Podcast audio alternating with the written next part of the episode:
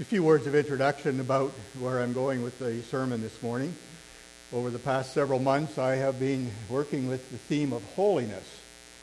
It comes out of my own personal devotions anyway, and it's something that's really struck me over the past several months, and I'm working on a group of sermons called Principles of Holiness. And the title of this one today is just simply Holiness. But I have to tell you, it's actually the third sermon in the group that I've written because I really struggled with what does this really mean? I mean, I talk about principles of holiness, which come out of what this sermon is about, about us being holy people. What, what is holiness? What does it mean for us to be holy people? And perhaps you notice that in the call to worship. I chose that text from Psalm 34 because it says, Fear the Lord, you, his holy people. And in the assurance of pardon from the Catechism, there's a line in there that says, God grants and credits to me the perfect satisfaction, righteousness, and holiness of Christ. And the Bible is full of phrases talking about God's people being holy. So that's what I want to reflect on this morning with you. And the passages that headline or lead into this sermon are Ephesians 3, verses 3 through 6. Leviticus 11, verses 44 and 45, and then 1 Peter 1, 15 and 16. If you have a Bible with you or one around you, you might want to take that out, Ephesians 3, 3 through 6, and, and Leviticus 11 and 1 Peter 1. But the words are there on the screen for you as well. Some of them are embedded in the message, but I want to share them with you now and, and listen carefully to what God is saying to us. In Ephesians, the apostle writes, Praise be to the God and Father of our Lord Jesus Christ who has blessed us in the heavenly realms with every spiritual blessing in Christ. For he chose us in him before the creation of the world to be holy and blameless in his sight. In love, he predestined us for adoption to sonship and daughtership through Jesus Christ, in accordance with his pleasure and will, to the praise of his glorious grace, which he has freely given us in the one he loves. Leviticus 11 verses 44 and 45, God says this I am the Lord your God. Consecrate yourselves and be holy, because I am holy. Do not make yourselves unclean by any creature that moves along the ground. I am the Lord who brought you up out of Egypt to be your God. Therefore, be holy, because I am holy. And Peter, in 1 Peter 1. But just as he who called you is holy, so be holy in all that you do, for it is written, Be holy, because I am holy. This is the word of the Lord.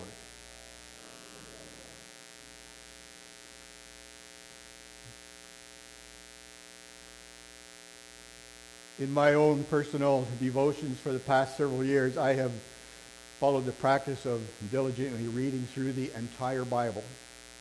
January 1, Genesis 1, verse 1.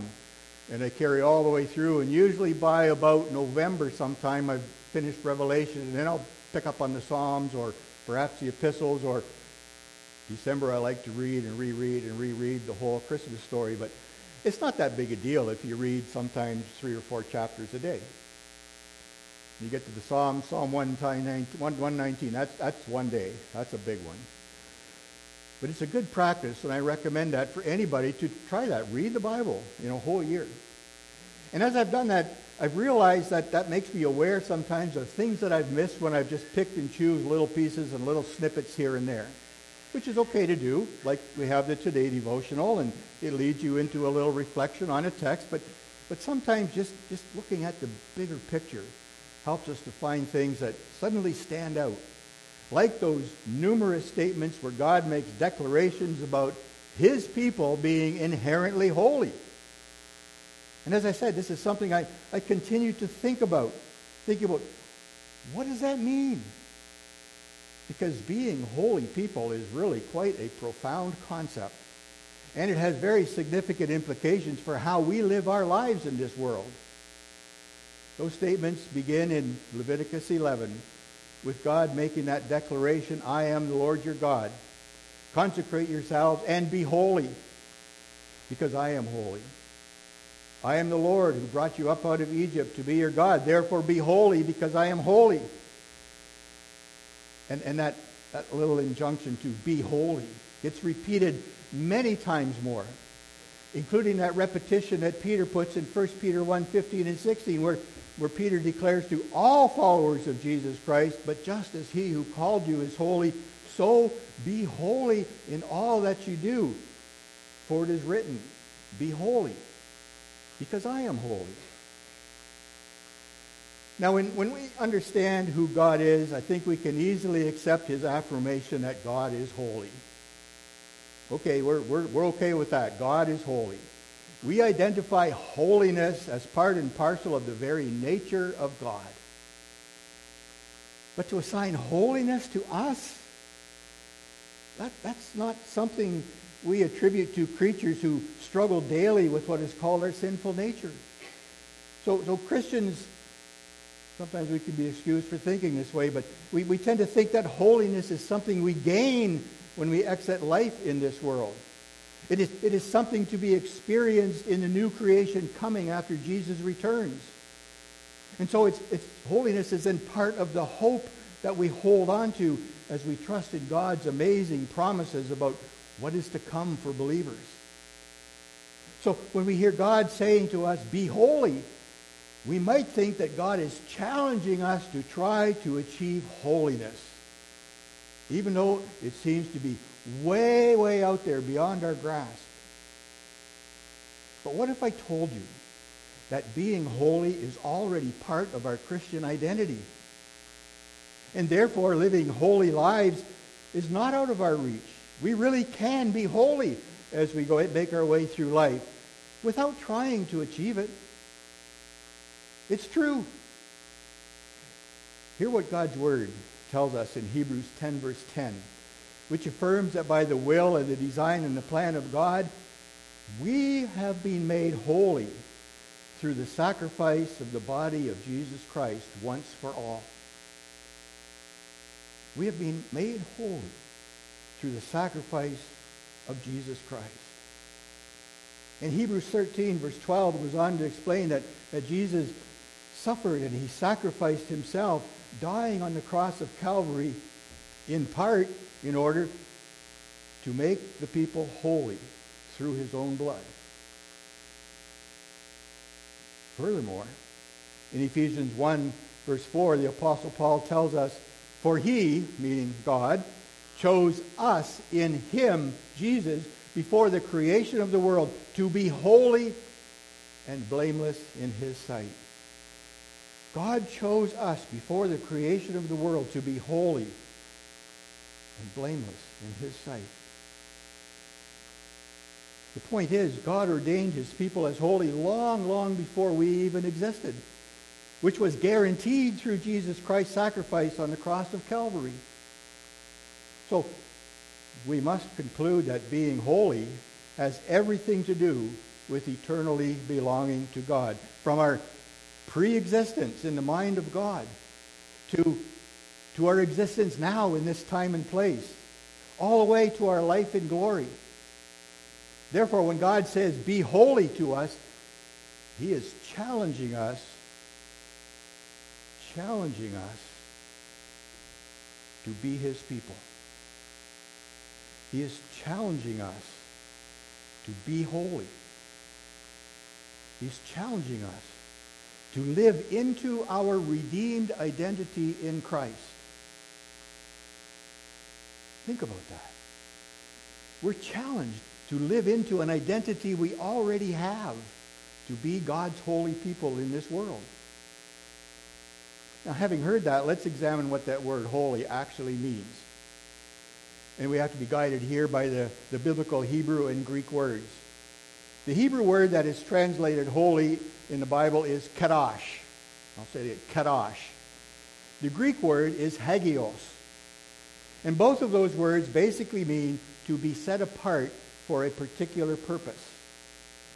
So in the Old Testament, the New Testament, using the Hebrew and the Greek words, there is great consistency and uniformity of the truth that God is communicating throughout the entire Bible. Namely, that among all the masses of people in the world, his people are set apart for roles serving in sync with God's plans and purposes, which have been ordained for us from the very beginning of creation. Now, have you ever really wondered about what the purpose and meaning of your life is in this time and place? Philosophers in various schools of philosophy have long wrestled with and tried to answer such basic existential questions. And they have come up with all kinds of answers and even non answers, ranging from, here's a good one, serving the higher good, whatever we determine that to be, led by religious and or ideological beliefs. And as a good example today, I think the green agenda that afflicts the world today fits right in with that. Serving the higher good. So we got to do things for the higher good of the world and for people. Another one, pursuing as much pleasure as we can to be happy. It's really the philosophy of hedonism, which usually turns out to be a fool's errand, full of disappointment. And then there is the philosophy of nihilism, which says there is no purpose or meaning. We just exist for no reason at all, and then we die. The end. That one's pretty depressing. But when we have faith in God, then believing and trusting that life is inherently meaningful, that God has a purpose for us in this time and this place, that becomes motivation to live into that meaning and purpose. But that means we have to set aside ways of thinking that, that limit and attach labels of holiness to particular individual people, like, like the Pope, who, along with other spiritual leaders like the Tibetan Buddha's Dalai Lama, are actually referred to as His Holiness. Ordinary people don't get that label, but they do because they're at the top of the heap. His holiness. Or, or we will assign holiness to particular objects like this building we're in now. It's a church. Even people that are secular people around us would drive by this place and they look at it and go, that's a church. That's a holy place. You know, we identify certain things with holiness like that. Or, or we assign holiness to particular spiritually motivated endeavors like projects and programs that we, we identify as having a, a notably divine or a God-serving purpose. And I think we, we tend to limit our understandings about holy things and people is because in knowing our own failures and shortcomings, we don't always feel worthy of being classified as holy people. However, that word kadosh, hagios, simply means that someone or something is holy because God says so. Here's a simple, perhaps helpful illustration. I assume you all have one of these, maybe more than one, a toothbrush. And from a very young age, we are taught that that toothbrush is for our exclusive use only. And there are lots of very good hygienic reasons for that. I remember one time when I was back in the bush at hunt camp for a week and I forgot my toothbrush. So a good friend said I could use his spare. Well, gross. Just the idea of using his was, I mean, I got a pretty strong stomach, but, ooh, yuck, no way. Uh-uh, uh-uh. So in remembering something I had once read about what Aboriginal people years ago would do, I got a twig from a pine tree and I created a sort of a toothbrush. It actually worked. At least my teeth felt somewhat clean. Bonus was I didn't get any slivers. The point is that our personal toothbrush, which has a particular purpose, is set apart for our own exclusive use. And that's basically what kadosh means. Something or someone is set apart for a particular purpose. So when God tells us we're to be holy, he is reminding us that in being saved through Jesus, we are set apart for a particular purpose in a way, we are set apart for His exclusive use. A holy purpose. A purpose that is in tune with God's agenda and is designed for our lives, which is what 1 Timothy 1, not verse 9 declares, says that God has saved us and called us to a holy life. not because of anything we have done, but because of his own purpose and grace. And that holy life is something that we need to live into. Of course, although we most certainly appreciate being saved in God's grace, we still struggle with what being called to a holy life is all about. And perhaps perhaps that's because we're just not accustomed to looking at ourselves in the mirror when we get up in the morning and, and we say to ourselves, Good morning, you are a holy person. So go and live like it. You know, that's exactly what it means to be holy. So when God says, Be holy because I am holy, He is simply reminding us that in being saved, we do belong to Him. And therefore, we ought to live like it, understanding that that's how His agenda for creation gets achieved as we serve our purpose that He has created for us to serve Him in this world as His holy people. And that, that was the lesson that Israel needed to learn after leaving Egypt and spend, they spent time in the wilderness before entering the promised land. So let's go back and join them at Mount Sinai, just two months after they escaped from the clutches of Pharaoh. Beginning at Exodus 19, verse 1, all the way through the book of Leviticus, God, who was speaking mostly through Moses, instructed Israel about their new identity as his chosen and holy people. Because they needed to know the reason and the purpose for their existence. And key to that is contained in Leviticus 20, verse 26, where God says to them, You are to be holy to me, because I, the Lord, am holy, and I have set you apart from the nations to be my own. You are holy to me because I, the Lord, am holy, and I have set you apart from all the nations to be my people. So Israel needed to understand and learn and practice what being his own meant. And, and here's the big picture purpose. God's people are set apart to show the world who God is and how to enjoy life blessed by him. That's why, to guide us in living according to our kadosh status, God provides rules and decrees and instructions, including the Ten Commandments, which are intended to show the world that God's people belong to him. And belonging to him means reflecting his holiness while we serve his purposes, which is really still the challenge we face today in our time and place. Now, I can imagine that the Israelite people were overwhelmed and daunted by all of God's holiness instructions. Having spent 400 plus years in Egypt, immersed in pagan Egyptian culture and religion, all of which was integrated and combined, it would not be easy to let go of everything they'd been used to and influenced by. There are many, many stories in the Bible describing how Israel struggled and, and wrestled with resisting and, and letting go of the pagan world and its attractions. Now, being in the wilderness helped. You know, there's just a lot less ungodly distractions in the wilderness. But God's people aren't meant to stay in the wilderness forever. God was preparing Israel to live according to their purpose in the world, where, surrounded by and interacting with the pagan nations and, and peoples, Israel was always challenged to be kadosh, holy, standing for God like a bright, shining light of goodness and righteousness and love in a world that is suffering under the afflictions of evil and wickedness.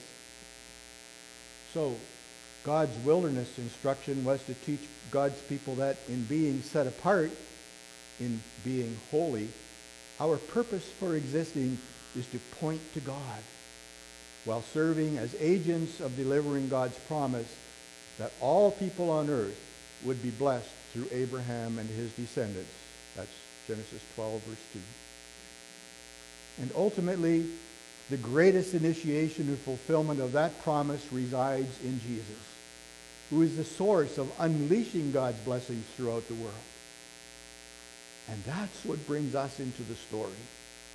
Because with the coming of Jesus into this world, the composition of God's Kadosh people changed dramatically as Gentiles, people not from Israel's bloodlines and parentage, people who are just like us, responded to the great blessing of having our sins forgiven through what Jesus accomplished on the cross of Calvary being blessed with being adopted into the family and people of God, as we're told in Ephesians 1, verse 5's declaration, in love, God predestined us for adoption to son and daughtership through Christ Jesus in accordance with his pleasure and will, to the praise of his glorious grace, which he has freely given us in the one he loves.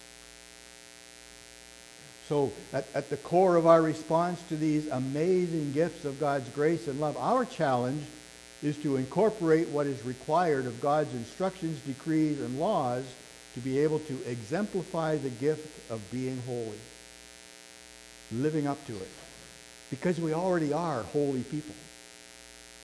And that incredible truth is made even more abundantly clear when we understand the grammatical composition of this profound declaration because it comes to us in a form communicating that being holy is, as we might sometimes say, a fait accompli, which means it is a done deal, signed, sealed, and delivered.